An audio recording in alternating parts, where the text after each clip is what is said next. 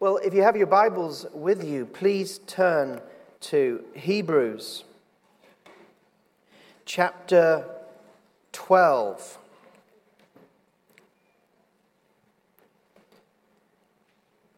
And verse 22, let's start there. I'm going to speak about the unshakable kingdom tonight. So Hebrews chapter 12, verse 22. But you have come to Mount Zion and to the city of the living God, the heavenly Jerusalem, to an innumerable company of angels, to the general assembly and church of the firstborn, who are registered in heaven, to God, the judge of all, to the spirits of just men made perfect, to Jesus, the mediator of the new covenant, and to the blood of sprinkling that speaks of better things than that of Abel. See that you do not refuse him who speaks, for if they did not escape who refused him who spoke on earth, how much more shall we not escape if we turn away from him who speaks from heaven, whose voice then shook the earth? Now he is promised, saying, yet once more I shake not only the earth, but also heaven. Now this yet once more indicates the removal of those things that are being shaken, as of things that are made, that the things which cannot be shaken may remain. Therefore, since we are receiving a kingdom which cannot be shaken, let us have grace by which we may serve God acceptably, with reverence and godly fear, for our God is a consuming fire. This passage comes directly after the famous Hebrews chapter 11, Faith Hall of Fame. And Hebrews 11, do you remember, it just goes, by faith so-and-so did this, by faith so-and-so did that. And then we come into Hebrews chapter 12, and that speaks about the race of faiths, being surrounded by witnesses in heaven who have run the race on earth for Christ before us. In fact, those witnesses are the ones that were spoken of in Hebrews 11.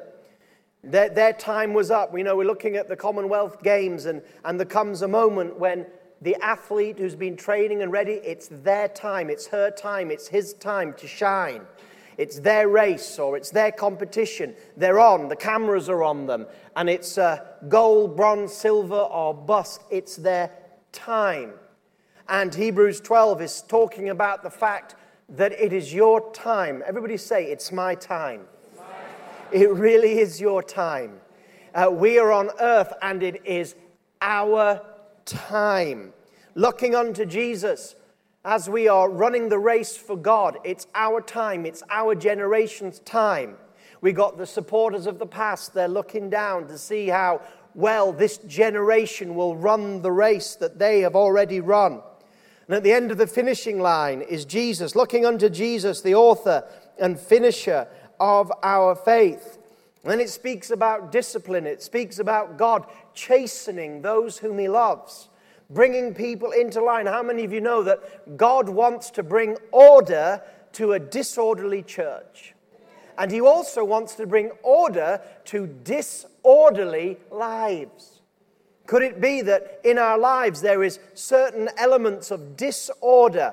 If we are disorderly, God wants to bring order into our lives. Just like an athlete needs to be ordered. An athlete needs to train. An athlete needs to be disciplined. So God is at work in your life and has been at work in your life and in my life, and is bringing discipline and spiritual order into our lives that we might be effective during the time of God's race for us. And so that's why we come to this place, this glorious company that we just read about, talking about where we stand, that we're not citizens of this earth, we're not of this earth. We're not citizens of this earth. I'm going to come back to this. But we are citizens of heaven, Paul tells us. We are citizens in heaven. That's where we belong. We are a heavenly people. We are a kingdom people. Just like Jesus said, our kingdom is not out of this world. Our power does not come from this world. Our supply does not come from this world. Our satisfaction does not come from this world. There is nothing this world has that is of any use to us. I mean, it's hard for us to get our minds around this, but it's true.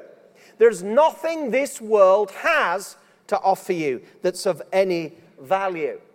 You know, I was just come back from holidays, you may have seen, Scotland for 2 weeks. No, just come back from Greece for 2 weeks. And I was going there and I suppose I was joking, but I was semi serious. And my wife Nicola kept telling me, just shut up, Bruce. Because every so often I'd just say, do you know what, Lord, I'm done here. I'm done here. I've done it. I've been here. I've had enough. I'm ready to go. I've raised my son, he's 17, he's doing theology, wants to do theology at university, he's all right, he's sorted. Yeah, amen. And I didn't even I didn't even encourage him to do it, it was his own decision. So I'm thinking, you know, I'm done here. There's nothing left for me here, Lord. And I was joking, but the more I said, you know what I mean? Yeah, you're right. There's nothing here for me. I don't like it down here. It's a broken, fallen world full of nasty people, of which I'm one. And I don't want to be here anymore. And the more I think about heaven and the more I think about how wonderful heaven is and being with you in the glory, no more sin, no more dying, no more hurting, no more being hurt. I'm thinking, I don't want to be here. I'm ready, Lord. Take me, Lord. I'm a Christian. Get me out of here.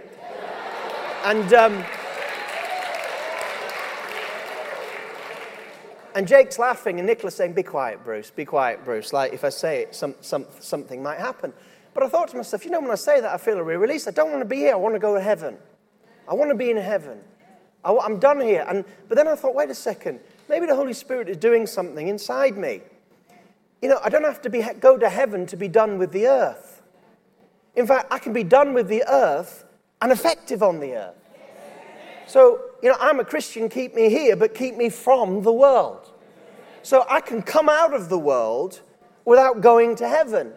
And so although I was saying this and I was thinking, you know, and the more I said it, the more I was like saying, I want to go to heaven. I'm sick of down here. Can't wait till it's over. Can't wait to be in heaven. There's nothing down here for me. And then I thought, actually, that's quite a healthy place to be. Because if I'm getting to a place or if God is doing a work in me, that there's nothing here that I want. Now, I'm not there yet, but if he's doing a work in me to that end, there's nothing here I want, then I'm fit for service. I'm ready to serve. I'm ready for greatness. I'm ready for glory. Why? Because there's nothing on the earth that I want. It's nothing going to keep me. Nothing's going to soil it. Do you see what I'm saying? And so I think God is fitting us. He's bringing us out of the world so that we can minister into the world. And so this brings me to this passage. Here we've got this picture, Mount Zion, and to the city of the living God, heavenly Jerusalem. In other words, yeah, that's our home. That's who we are. We are citizens. We are the church of the firstborn. That is our home.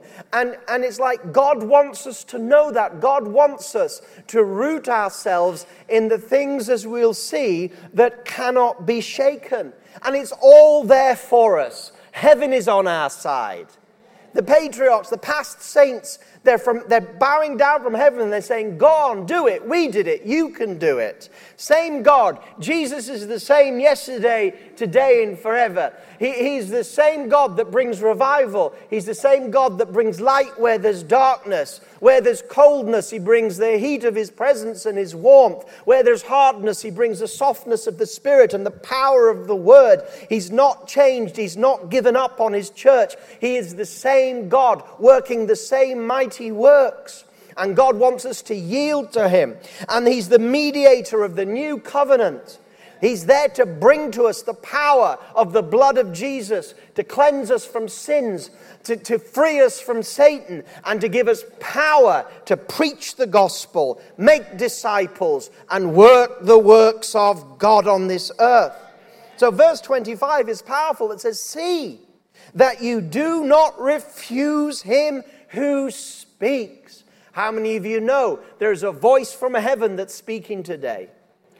God is on his throne and he's got a word for the church today. He's speaking today. God is not silent. God has a voice. God is prophetically preparing his people. He's speaking into your hearts. He's speaking into my heart. He's speaking about something that he wants to do. He wants to turn the tide of wickedness. He wants to bring in a move of the Holy Spirit. But in order to do that, he has to fit himself for people. He has to fit himself for people. He can't use Ishmael. He won't use Jacob in Esau's clothes. He won't use a David in Saul's armor. Who is he looking for? He's looking for a new move of Isaac's. People that will rely on God. People that will move in the fruit of the Spirit and make it their character and their principles of life. They won't try to bring in the kingdom by carnal or fleshly means. But they will be integrity. They won't be perfect, but they will be like Isaac's. They'll trust God. They'll trust God to bring blessing in famine. They'll trust God to bring them another well when someone brings contention over that well. See that you do not refuse him who speaks, because the stakes are high. And look at this. Whose voice then shook the earth, but now he's promised, saying, yet once more I shake not only the earth, but also heaven. God is in the shaking business. And you can look at history, and throughout history, you see great shakings in history. Great shakings in history. Lesser shakings in history, but shakings, shakings, shakings. I think it's tomorrow or the next day, we are remembering the beginning of the First World War. Was it only 100 years ago? And when you think about the great shaking that came with the First World War, you'd think that was the shaking to end all shakings. We get the Second World War. God shakes in various means and various ways. He's shaking the Middle East right now. I think we've all noticed that. He's shaking Israel. He's shaking Palestine. He's shaking Egypt. He's shaking Iraq, he's shaking, shaking, shaking. Things are being shaken. Things that seem stable regimes, stable areas are being shaken. God is allowing these things to be shaken. God has shaken the finances of the world in the past. God shakes at different levels. He shakes at national, global levels, but also city levels, family levels, and personal levels. One thing I guarantee, shaking is coming. Now, when he says, yet once more, this means that he's done it before. And I'll show you the context of this verse in a minute. That's the God who shakes. Why does he shake? Why are there shakings in the earth? Why sometimes in our lives do we have seasons of great peace, great stability, seasons of refreshing, seasons of strength, and then suddenly we enter into great seasons of turbulence? You know, like you're in an airplane and everything's plain sailing, then all of a sudden turbulence. I don't like turbulence. I just don't like it at all. You know, I start to get sweaty palms and turbulence, it's just shaking. I'm thinking, it's not right. Man wasn't created to fly. And I start thinking all these things. It's turbulence. And I can't wait for turbulence to stop. And then God sends turbulence in our journey. Sometimes it's true. We lift our wings like eagles and we soar into the heavenlies. And we're there soaring with the Holy Spirit in praise and worship. And God is just blessing and the Holy Spirit is under us. And there we are soaring, and then suddenly we hit turbulence. And we think, what's going on? We wonder whether we're going to fall. God allows that. It's part of his purpose. One of the big acts of Christian maturity is not to panic when turbulence comes. Not to get sweaty palms when the air starts turbulence, when things start rocking, when things starts moving, and you begin to feel that insecurity coming into your life, and you begin to feel that fear creeping up and wondering, and then what can happen is that when you get fear, you start grabbing at anything to hold on to. It's like I don't like landing, and my wife doesn't like taking off.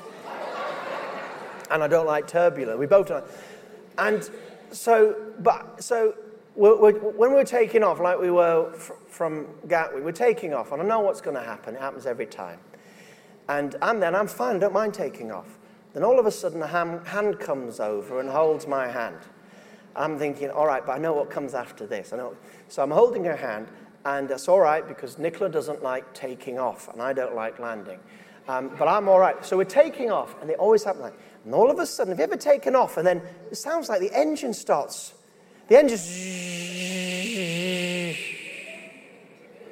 It sounds like the engine's cut out or something like that, or it gets a bit bumpy. And immediately that happens. She squeezes my hands and grabs me. And I'm like, oh! Get off me, woman. I don't...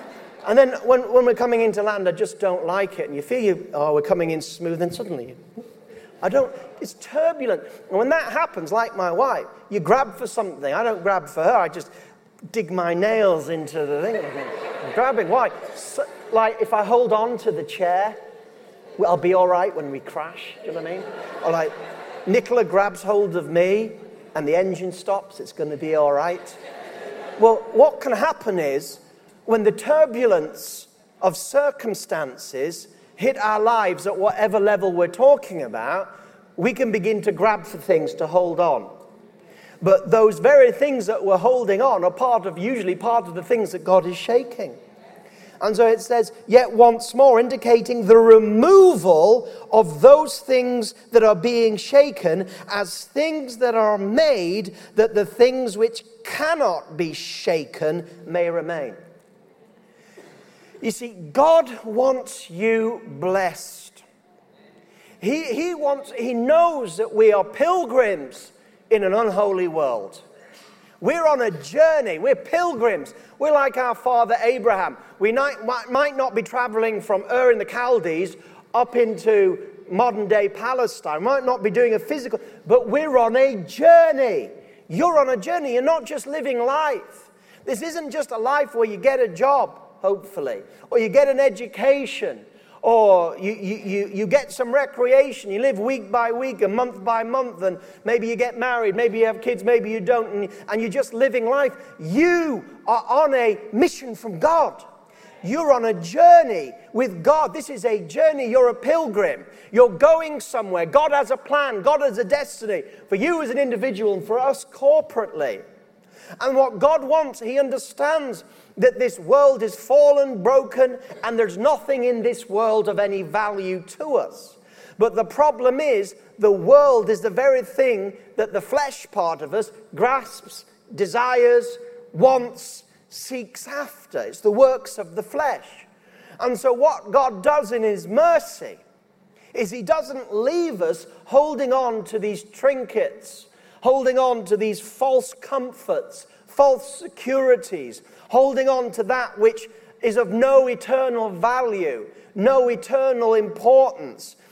God, if He just left us there, we'd just be going after these things, holding on to these things, and we'd be like those that aren't saved. We'd have no hope in the future. It would just be get it all while you can. The now is everything. There's nothing more desperate than a human being who believes that after they die, nothing takes place.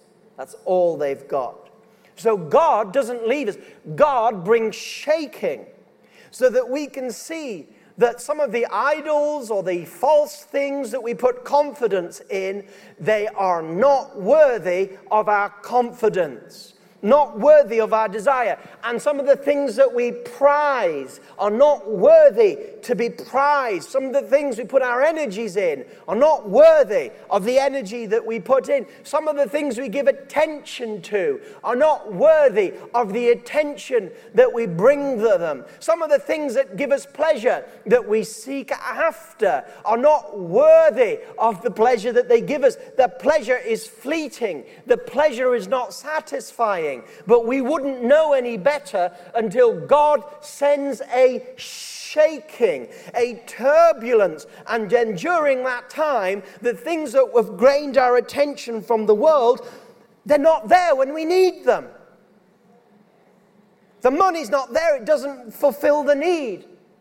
The happiness is fleeting by the things that we seek after for the world. We're not fulfilled any longer. All of a sudden, everything is shaking, and the things that we're holding on to or the things that we're pursuing, it just becomes like sand in our hands. We can't grasp it. It's meaningless. And all of a sudden, if it works right, and the Holy Spirit is working on the inside as well as turbulence on the outside, we begin to say, What's happening? What's this all about? Panic stations. What's my life about? Why am I here? Life is getting on. I've only got a few years left. Where's my focus? Where's my value? What's it all about? And it's God shaking so that the things that are of this world can be demonstrated to be what they really are. Earthly passing trinkets. As things that are made, that the things which cannot be shaken may remain. Therefore, since we are receiving a kingdom that cannot be shaken. In other words, God wants to impart and put in our lives something that is unshakable. An unshakable kingdom. And what God is wanting to build is an unshakable church. He wants you, seriously, I mean this. He wants you to become unshakable. Unshakable. Can you imagine that? That's what I want to be. I think that's what I desire to be more than anything else in the world. To be unshakable. To be totally unshakable. You say, oh, you know, no. But can you imagine being unshakable? Nothing shakes you. Why? Because you're with God. No turbulence that comes, no circumstance that comes your way can shake you. Why? Because your life's not founded on the ups and downs of the currents of circumstances. But you've already said to yourself, there's nothing here to keep me but God. And you know that the worst thing that can happen is you go to be with the Lord. And so once you've dealt with the fear of death, there's nothing else to bring fear. You know, sometimes when I'm in that plane and it's turbulence, I'm thinking, you know, I might die. And I think, well, yeah, you might die. Well, then what happens? Well, everybody dies. Everybody dies. You know, one day we're going to face death, should Jesus tarry. Everybody dies. Isn't it funny how death seems so alien to us? All our forefathers died. All our generations, they've all passed through death. And yet when we think about dying, we think, I don't want to die. Do you know why? That's natural, because death is the most alien thing in the world. Death is the final enemy that God's going to deal with. Death is the most alien thing in the world. It was never God's purpose for us to die. And so that's why we have this natural recall. But when you realize, if we could get to the place and say like Paul, for me to die is gain. Whew. To die is gain. To die is gain. I mean, I was just joking, saying, take me, Lord. I'm done here. There's nothing left for me. Well, what if he said, okay. Oh, no, it's all right. No, I was joking. It was a joke. I was just joking with my wife. No, just a few more years, Lord. But what if he said, yeah, I'll take it. And I went, good. Gain. Death is gain. I tell you what, that's why Paul was unshakable. Storms on the sea couldn't shake him. It's like the storms came and he says, don't worry about it. I said, what do you mean, don't worry about it? Don't worry about it. God's told me I'm going to Rome. Yeah, but there's a storm. Don't worry about it. My life is not founded on this storm, but my life is founded on the word that has been spoken to me. And I shall not be taken from this earth until my job is done. Just be glad you're on the same boat as me. And then he gets past the storm and he goes up on the island, fixes a fire. He's been through the storm. He's unshakable. Everybody else is exhausted. He's unshakable. He's telling people, relax, God showed me not one will be lost. He's unshakable. Then he gets up there and everybody's exhausted. They're just shaken out of their minds. They're exhausted. He's the one fixing the fire. And then out comes a viper and fastens himself on it. And everybody's shaken. You see, death got you in the end. And what does he do? He just shakes it off. He's not shaken, he shakes it off. God doesn't want us to be shaken. He wants us to shake it off. Shake off the fear. Shake off the negativity. Shake off the circumstance that is trying to domineer us and shake it off. Don't be shaken, shake it. And he just shook it off. Why? He said, because I know. God's spoken to me. I've got a plan and a destiny. I'm going to Rome. All the vipers in the earth can fasten their teeth on me. There's nothing that this world can do to me lest my Father permits it. Jesus was the same. There was times when he would just walk through angry people because of his understanding of his journey and his destiny. Everything was shaking around him, but he was unshakable. I mean, my goodness, his first sermon, he nearly got killed. He went there, he said, "The Spirit of the Lord is upon me to preach the gospel, to proclaim good news to the poor, sight to the blind, healing to the brokenhearted." And then it says they all wanted to kill him. And they took him to a cliff to throw him off. And what did he do? He just turned and said, "It's not my time," and walked right through them. He walked right through them. And if it had been his time, he wouldn't have minded. Look, God is in control. God is in control of your life. The devil is not in control of your life. He thinks he is, but he's a liar. God is in control of your life. Why do you worry? Not even a sparrow falls without his permission. I remember once when I was driving down the motorway, back down through Birmingham. I was on a motorway. I was just driving down there, and I just for some reason, I just flicked my look up to the left, and as I looked, I saw a bird in the air just drop to the floor. And then as I moved forward, I saw it, and it was dead by the side. It just dropped dead. And I thought, what a strange thing. And then the Holy Spirit reminded me of a sparrow falling. And I thought to myself, what were the chances of that? What were the chances of me being on the motorway, driving just the right, 69, or whatever it was, not stopping to get a coffee, but just the right time, to be at the right place at the right time, and then what were the chances of me just glancing up? What if I glanced the other way? All these chances coming together, and then that happens. And it was God speaking. It was God saying, "I am in total control of every minute detail and every second and everything that comes your way. And if it looks like circumstances are against you, don't worry. I'm Lord of the circumstance. It's all part of my plan." Consider it joy when various trials come. Why? Because it's part of his plan. The trials are the shakings. The trials are the shakings. The trials are the makings. The trials are there. And what will happen is, if a trial comes and you're too based in the world, the trial will shake you down.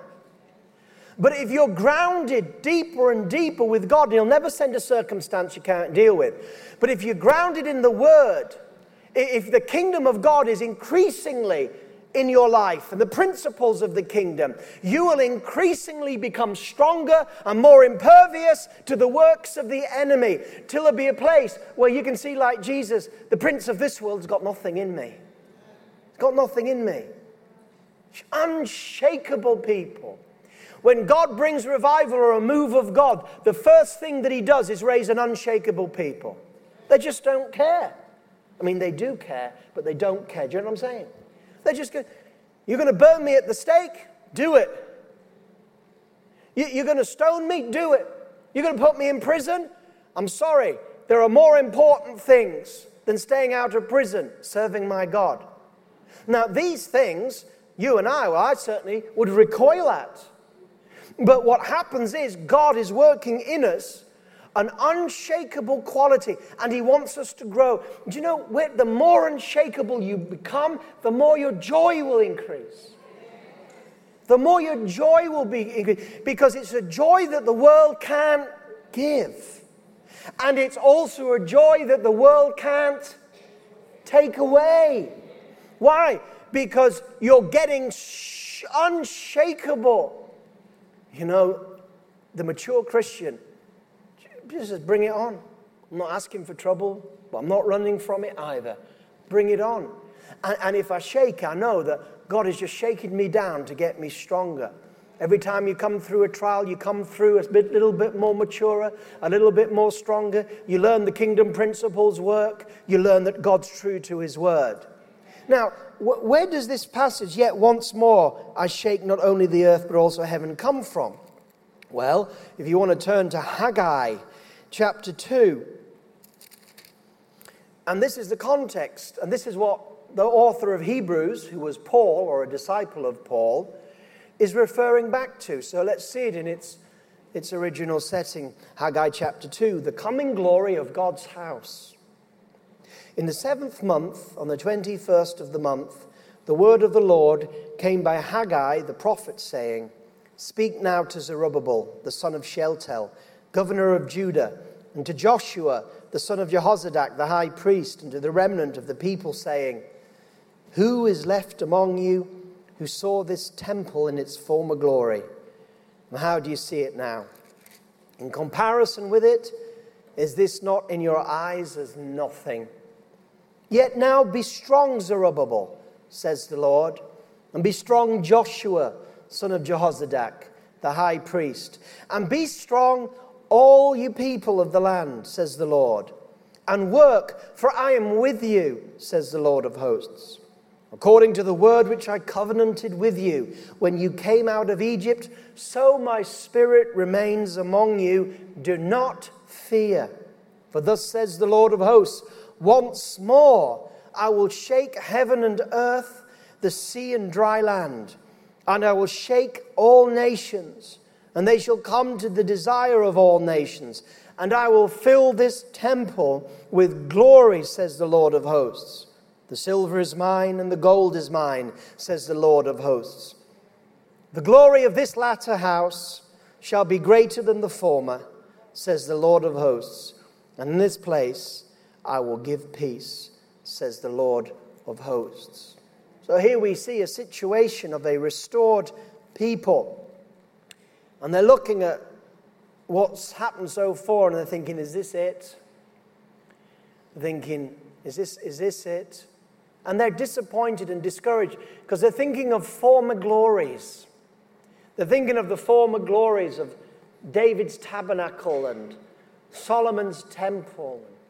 They're thinking of their past history, of God's visitation. And they're looking at the past and the glory of God. And here they are, a small people, a handful relatively of people that had come out of Babylon. And there they were. And that which they had built, the temple, was nothing in comparison to that which some of the older people even remembered. And they were discouraged and they were despondent. And God said, don't be discouraged. Don't be despondent. Because I'm going to do something. You may look small, but I am going to shake the heavens. I'm going to shake the nations. And I will shake... And the silver and the gold is mine, and the glory is mine. And I'm going to restore the honor of my name, and I'm going to bring it all back to you. You see, this was not so much a shaking of them. They were told not to fear. They were told to be encouraged, to continue to work, continue to believe. What God was going to do was shake the nations. Now, I've spoken about the shaking that's going on in our lives so that we can become increasingly unshakable. That's what I love about the New Testament church. And that's what we must model ourselves on, the New Testament church. They were an unshakable lot. Stephen was unshakable. The apostles were unshakable. They were unshakable in the face of the enemy. They were unshakable in the face of... Nothing could shake them. Nothing could shake them because they were founded on something that was unshakable. They were kingdom people. They were receiving a kingdom which cannot be shaken. And what's happening is God is shaking his people so that we become increasingly unshakable. And then what he's going to do is he's going to shake the nations. I mean, he's going to shake them. He's going to shake those principalities and the current principalities that have been lording it for too long. And the arguments of the principalities, and the philosophies of the principalities, and the falsehoods that have been dominating not only nations, but God's people. When God's people try and answer, and it seems that their answer just falls from their mouth without power or unction. And it seems that the words of false philosophy, false religion, sin is dominating. And the arrogance of the spirits that are reigning right now, God is already shaking them. Yeah. It's God. It's God that's shaking. God is shaking, and God can save a nation in a day, and He can bring it down in a day. He can do whatever He wants. And He's getting us strong, because when that shaking comes, the church will be ablaze with passion. We won't be speaking the language of Babylon anymore. I don't know about you, I'm tired of speaking the language of Babylon. There's a whole speech. There's a whole expectation that the media and everybody else expect Christians to speak with. To hell with their Babylonian language and their Babylonian correctness. To hell with it. That's where it's going. But we can't challenge it until the anointing comes. You hear what I'm saying? Because if we do, we just get knocked down. That doesn't mean we have to fear. It means we have to get strong. We have to get strong on the inside. We've got to get real with God. God is getting real with us. You know, you can even shake yourself. Shake yourself. You know, I've learned, well, I'm still learning. But one of the things I'm learning, better to shake yourself than have God shake you. Better to discipline yourself than have God's discipline come. Has anyone ever been disciplined by the Lord? I have. Not enjoyable. Not enjoyable. When you've been disciplined by the Lord, it's a lesson you don't want to learn twice, because He spanks hard. He disciplines hard. He really is a hard disciplinarian. Why? Because He loves us so much. He can't leave us in that rubbish.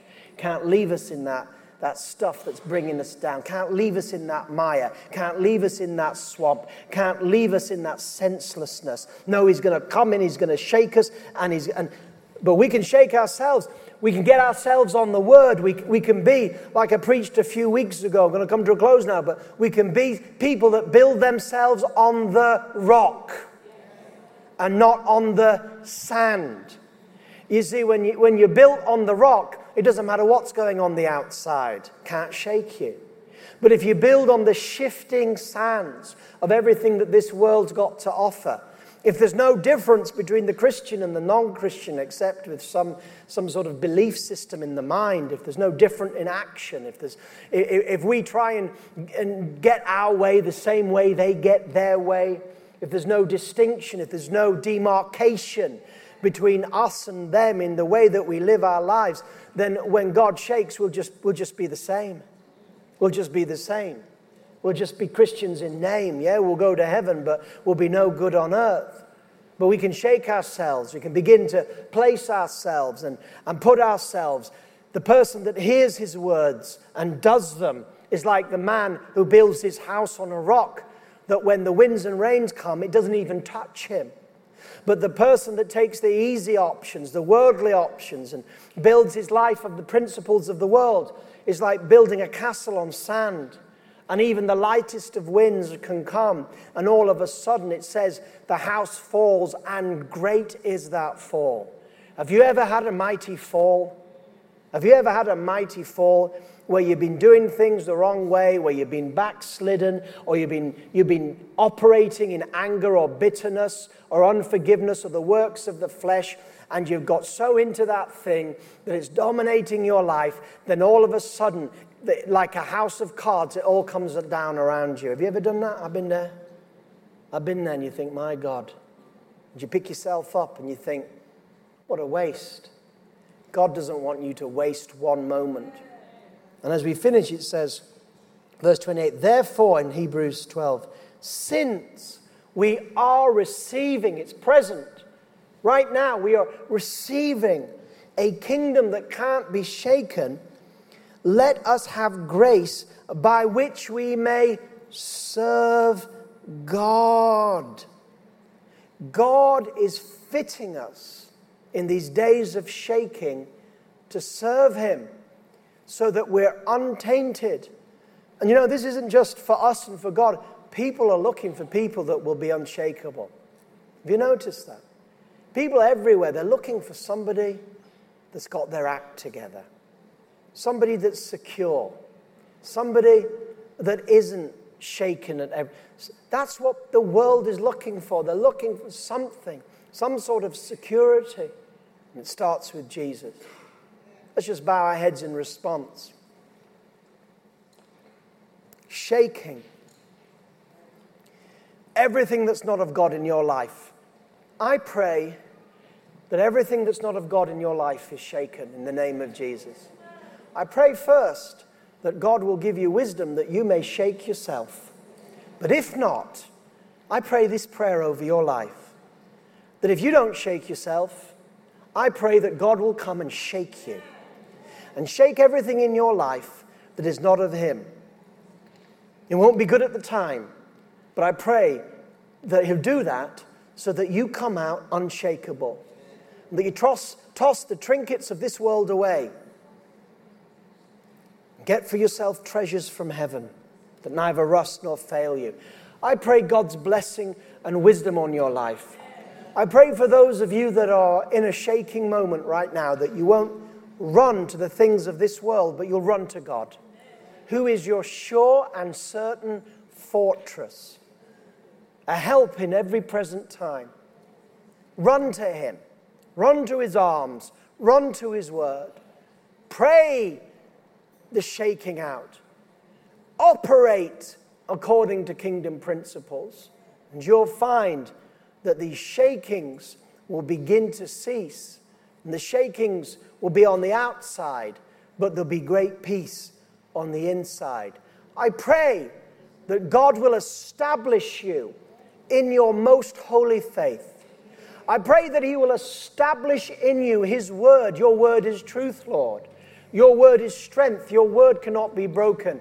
I pray that you will establish your saints in your word, in your truth. I pray, Holy Spirit, that you will teach them the things of the kingdom and impart to them kingdom truths, kingdom values, kingdom principles, and kingdom fruit. I pray, Holy Spirit, that you will wean them off the things of this world, and I pray that you will establish them in the things of God. Make them an unshakable Christian, an unshakable body, a people impervious to the things of the world, strong on the inside. I pray that you hear my prayer tonight, Lord, and that you will work the works of God in every life tonight. I pray that you will not leave them tossing and turning on the seas of this fallen, broken world, but I pray that you will establish them on a rock that is higher than themselves. I pray that you will make them firm and strong in their faith in the name of Jesus. And if there's anybody in this place tonight and you came here and you're not a Christian, and you say, let me tell you something, if you're not a Christian here tonight, if you're not right with God, you're not just in shifting sands. My friend, you are in sinking sands. And if you reject the Savior, then you will die in your sins, sucked into eternal torment and punishment. A place never designed for you. A place designed for the devil and his angels. Heaven was designed for you. What more could God do to forgive your sins and send His own Son to carry the punishment that is rightfully and justfully yours? And all you have to do is believe in your heart and confess in your mouth that Jesus is Lord and raised from the dead, and in an instant you'll be saved from all your sins. You'll be forgiven, and you will be translated from the kingdom of darkness into the kingdom of His dear Son. You will be pulled from the sinking sands of sin, death and its consequences, and you will be placed in the firm foundations of the kingdom of God that will never perish, never fade away, that will last forever and ever and ever, and your soul will be safe in the arms of the Master. If there's anybody here tonight and you want to make certain, and my God, you'd better make certain tonight that you're right with God, lift your hand and I'll pray for you. And you can go out with the sure and certain hope that your sins are forgiven you and that you are going to heaven. Hands up there. Anybody else? Just lift your hand. Say, yes, Lord, I receive forgiveness of sins. Downstairs. You walk out tonight saved or in sin. There's no middle ground. Lift your hand. Receive forgiveness of sins.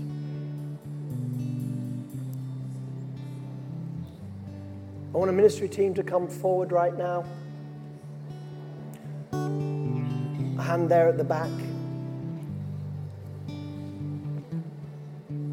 Are we going to release kingdom power into your lives tonight? Whatever it is, whether it's sickness, whether you need someone just to pray with you in the midst of the storm, whatever it is, we're going to pray for you. But right now, we're going to just respond to the Lord in the last few minutes of this service. And as we do that, come forward for any prayer that you need. And we're going to sieve our lives, just take stock of our lives. And we're going to say, you know what? I want to be unshakable tonight. I want to be strong in the things of God. I want to leave the shaking behind. I want to be strong. Let's just stand together right now. Next Sunday, we have incredible George Verwer, global missionary, and he's going to come and minister a passion for this world that's going to set us all on fire, and that's going to happen next week. But right now, we're just going to respond to the Lord. If there's anything you need prayer for, don't hesitate. Come down from upstairs. Come to the ministry team, and we're going to believe God to meet your need tonight. Amen.